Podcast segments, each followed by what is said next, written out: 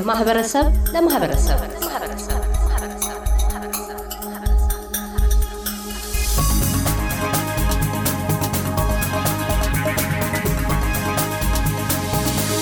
መላከ ፀሐይ ቆሞስ አባ ገብረስላሴ ጎበና የሜልበርን ደብረገነት ቅዱስ ሚካኤል ቤተ ክርስቲያን አስተዳዳሪና የሰሜን አፍሪካ ሀገረ ስብከት ስራ አስኪያጅ፣ በቅድሚያ ከኤስቢኤስ የአማርኛ ቋንቋ ፕሮግራማችን ጋር ለመወያየት እንግዳ ሆነው ስለቀረቡ እናመሰግናለን። እኔም በጣም አመሰግናለሁ። እግዚአብሔር ይጠብቅልኝ። እንደሚታወቀው የሜልበርን ደብረገነት ቅዱስ ሚካኤል ቤተ ክርስቲያን በመጪው ፌብሩዋሪ አራት ቅዳሜ ከምዕመናኑ ጋር የእግር ጉዞ እንደሚደረግ ተነግሯልና እስቲ ይህ ፕሮግራም ምን ይመስላል? አላማውስ ለምንድን ነው? ከቤተ ክርስቲያኑ ወጣ ያሉ እንቅስቃሴዎችን ለማድረግ የታሰበበት አላማው ለምንድን ነው? በስመ አብ ወወልድ ወመንፈስ ቅዱስ አሃዱ አምላክ አሜን። መዝሙር መቶ ሰላሳ ሁለት ከቁጥር አንድ ጀምሮ አባቶች፣ እናቶች፣ እህቶች፣ ወንድሞች፣ ማህበረሰብ በህብረት ቢቀመጡ እጅግ መልካም ነው፣ እነሆም ያማረ ነው። ከራስ ጀምሮ እስከ ጢሙ በልብሱ መደረቢያ ላይ እስከሚወርደው እስከ አሮን ጢም ድረስ እንደሚፈስ ሽቶ ነው። በጽዮን ተራሮች እንደሚወርድ እንደ አርሞኒየም ጠል ነው። በዚያ የእግዚአብሔር በረከት ይፈሳልና ይላል። እግዚአብሔር አምላካችን ስለ ሕያው ቃሉ የተመሰገነ ይሁን።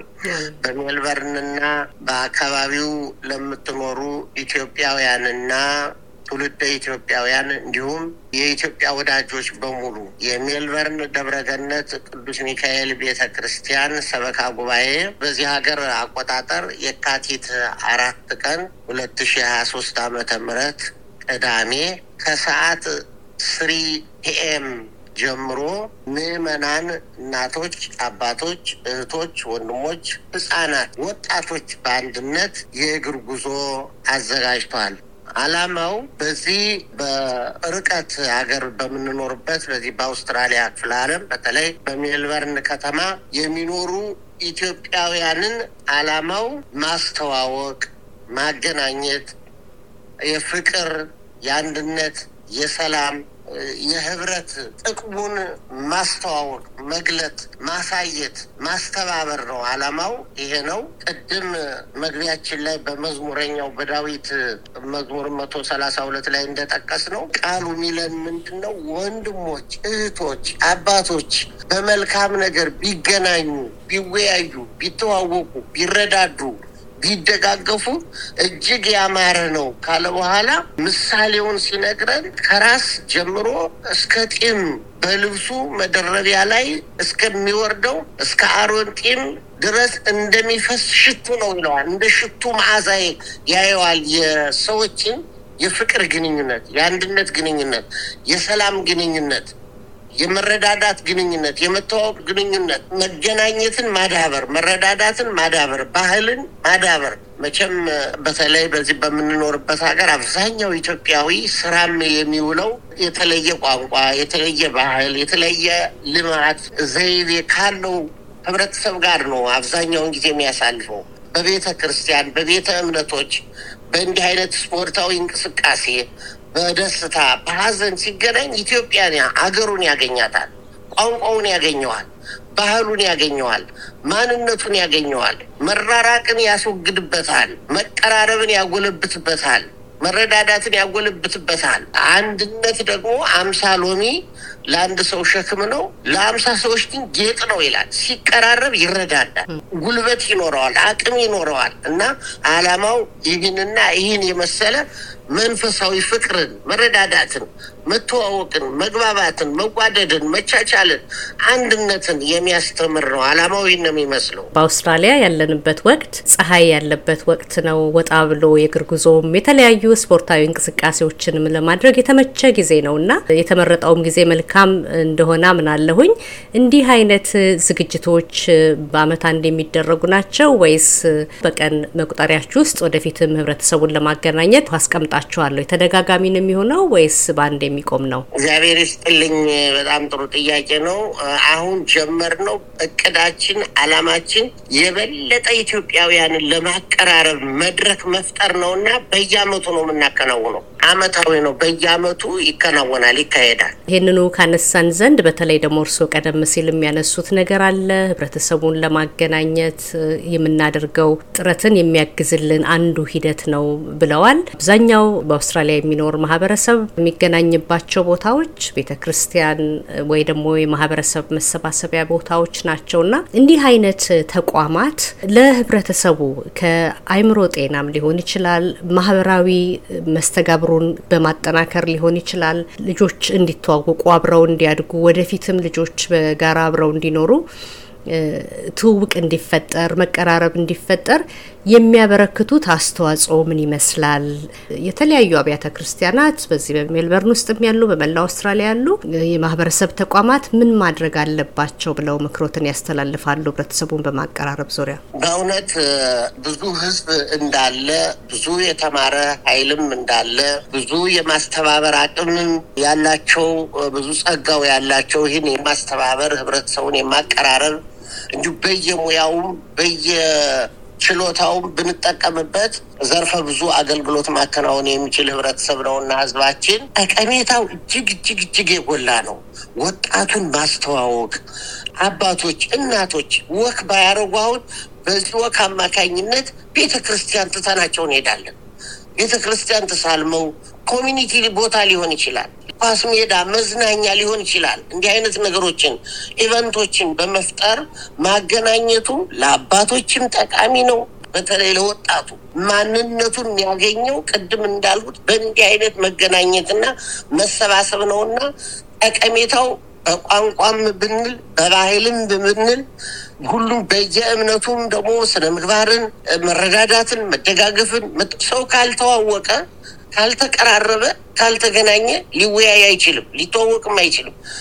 ልጆቻችንን በዚህ ሀገር ተወልደው ያደጉ ወጣቶችን የምናገናኝበት መድረክ መፍጠር ይሄ በእውነት ልጆቻችንን ኢትዮጵያዊ ማንነታቸውን እንዲያውቁ በከፍተኛ ደረጃ ይረዳልና ጠቀሜታው የላቀ ነው። እንዲሁ ከዚሁ ጋር በተገናኘ በዚሁ በሜልበርን ደብረገነት ቅዱስ ሚካኤል ቤተ ክርስቲያን ውስጥ በተለይ ልጆቹን ወጣቶቹን ለማገናኘት ከሚደረጉ ስራዎች መካከል በዚህ በአብነት ትምህርት ቤት በኩል የሚሰጡ ትምህርቶችና ልጆችን አብሮ ያንን ትምህርት እንዲቀስሙ የሚደረግ እንቅስቃሴዎችን ለማየት ሞክር ያለሁና እስቲ ስለዛ ይንገሩን። እንዴት ተመሰረተ? አብነት ትምህርት ቤት ውስጥ ምን አይነት አገልግሎቶችን ነው በአሁኑ ሰዓት እየሰጠ ያለው? ልጆቹን ከማገናኘት ከማቀራረቡ ባሻገር ማለት ነው። አሁን ይሄ የአብነት ትምህርት ቤታችን ቀደም ብሎ ነው የተጀመረው። ቤተ ክርስቲያኑ ከተመሰረተበት ጊዜ ጀምሮ እንዲሁ በተናጠልም በህብረትም የእንቅስቃሴ ሲያደርግ ነው የቆየ። ብዙ ዲያቆናት በዚህ አገልግሎት ተገኝተዋል። ነገር ግን ከቅርብ ጊዜ ወዲህ በተጠናከረ መልኩ ልጆች ሳይጨነቁ እየተዝናኑ እየተጫወቱ ነገር ግን ፕሮግራም ወጦለት ትምህርት በተጠናከረ ሁኔታ እንዲማሩ ካደረግን ከአመት በላይ ሆኖታል። በተጠናከረ መልኩ እንዲቀጥል እና በጣም ብዙ ልጆች በዚህ በተለይ በሰንበት ትምህርት ቤታችን ሜልበርን ደብረገነት ቅዱስ ሚካኤል ፍሬ ሃይማኖት ሰንበት ትምህርት ቤት ስር ነው የሚካሄደው። የሚያስተባብረው ሰንደይ ስኩል ወጣቱ ክፍል ነው። አማርኛ የሚያነቡ፣ ስነ ጽሁፍ የሚያነቡ፣ በማሲንቆ፣ በክራር፣ በበገና መዝሙር የሚያቀርቡ አሉ። በዚህ ወላጆች ይሳተፋሉ፣ አባቶች ይሳተፋሉ፣ ካህናት እንሳተፋለን፣ ሰንበት ትምህርት ቤቱ ይሳተፋል። በዚህ መልኩ አሁን በቅርብ ጊዜ የሀገረ ስብከታችን ሊቀ ጳጳስ መጠው በነበረ ጊዜ ብፁዕ አቡነ ሉቃስ አስራ ሶስት ልጆች ለዲቁና አብቅተናል። እነሱንና ጨምረን እንደመሆን አጠናክረን የአብነት ትምህርቱን እያስተማርን ነው። ወደፊት አላማችን የሜልበርን ደብረገነት ቅዱስ ሚካኤል ቤተክርስቲያን በዚህ በአውስትራሊያ ያሉ አብያተ ክርስቲያናትን በያሬዳዊ አገልግሎት የሚመግቡ ያሬዳውያንን ማውጣት ነው፣ ማግኘት ነው፣ ማትረክ ነው አላማችንና እጅግ በጣም በዘርፈ ብዙ ጠቀሜታ ያለው አገልግሎት እያከናወን ነው። በጣም ጥሩ። እንግዲህ ወደ ኋላ መለስ ስንበልና ወደ ቅዳሜው ፕሮግራም በእለቱ ጉዞውን የሚያደርጉት እንዴት ነው የምትገናኙት? ጉዞው ምን ያህል ኪሎ ሜትርን ይሸፍናል? በጉዞ ላይስ መሳተፍ የማይችሉ ሰዎችስ ምንድን ነው ማድረግ ያለባቸው? ምንድን ነው ለእነሱስ የተዘጋጀው? በዚህ ወር የካቲት አራት ቀን ቅዳሜ ቀን ነው የሚሆነው። ቀኑ ፊታችን አሁን የካቲት አራት ቅዳሜ የሚጀምረው ልክ ሶስት ሰዓት pm ላይ ቲሸርት ይታደላል ለሁሉም ቤተክርስቲያኑ ለሚቆዩትም ለሚሄዱትም በዚህ ለመሳተፍ ለተመዘገቡት ሁሉ ቲሸርት ይታደላል፣ ውሃ ይታደላል። ጉዞውን የሚያደርጉ ይዘጋጃሉ። ጉዞውን የማያደርጉ ይዘጋጁና ትልቅ ድንኳን አለ። ድንኳን ይጣላል። ወንበር አለ። መዝሙር አለ።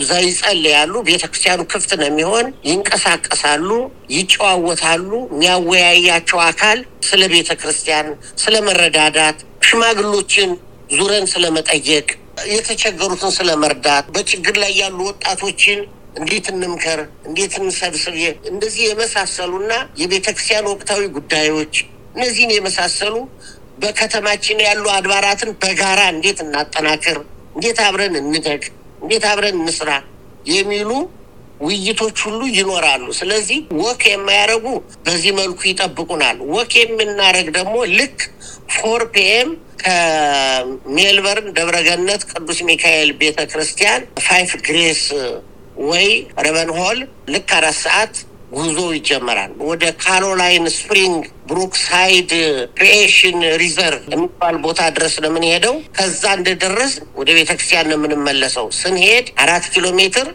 ስንመለስ አራት ኪሎ ሜትር ነው ጉዞ እና ይህንን ይመስል መላከ ፀሐይ ቆሞስ አባ ገብረ ስላሴ ጎበና የሜልበርን ደብረገነት ቅዱስ ሚካኤል ቤተ ክርስቲያን አስተዳዳሪና የሰሜን አፍሪካ ሀገረ ስብከት ስራ አስኪያጅ ስለነበረን ጊዜ እናመሰግናለን። እኔም በጣም ነው ማመሰግን። በእውነት ለረዥም ጊዜ ነው የማውቃችሁ።